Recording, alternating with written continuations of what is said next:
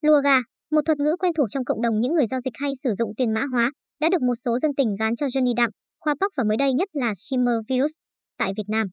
Từng có thời điểm nhiều băng nhóm lừa đảo sử dụng chiêu quảng bá cho các dự án tiền mã hóa bằng cách thuê các ngôi sao showbiz, cầu thủ hay hot girl quảng cáo trên trang cá nhân để thu hút người chơi. Tuy nhiên hiện tại, chiêu dùng mạng xã hội để lan truyền sự giàu có, đăng tải những hình ảnh như một doanh nhân trẻ, thành đạt, mặc quần áo hàng hiệu, đi xe sang, nắm trong tay cả núi tiền mới là chiêu lừa thu hút được không ít người lao vào. Hành động này hay còn được gọi là lùa gà, một thuật ngữ quen thuộc trong cộng đồng những người giao dịch hay sử dụng tiền mã hóa. Lùa gà là gì? Để hiểu hết ý nghĩa của cụm từ lùa gà, chúng ta hãy phân tích nghĩa của hai từ là từ lùa và từ gà.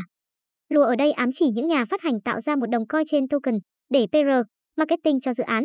Những kẻ này sẽ tung tin rằng đồng coin này sẽ mang về lợi nhuận khủng để dụ dỗ nhà đầu tư hay còn gọi là gà.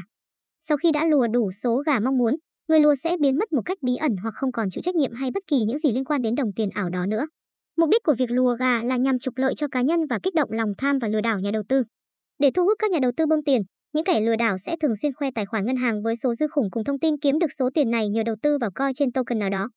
Những kẻ này cũng đồng thời hứa hẹn sẽ giúp các nhà đầu tư khác kiếm được số tiền khủng thông qua đầu tư vào dự án. Cao tay hơn, những kẻ này sẽ xây dựng mạng lưới với hàng loạt các nhà đầu tư được xây dựng cho một hình ảnh giàu có. Những người này có nhiệm vụ gọi mời những người muốn đầu tư ít nhưng sinh lời nhiều. Nói tóm lại, dù có vô vàn thủ đoạn khác nhau, nhưng cốt yếu những chiêu lùa gà vẫn là đánh vào lòng tham của con người.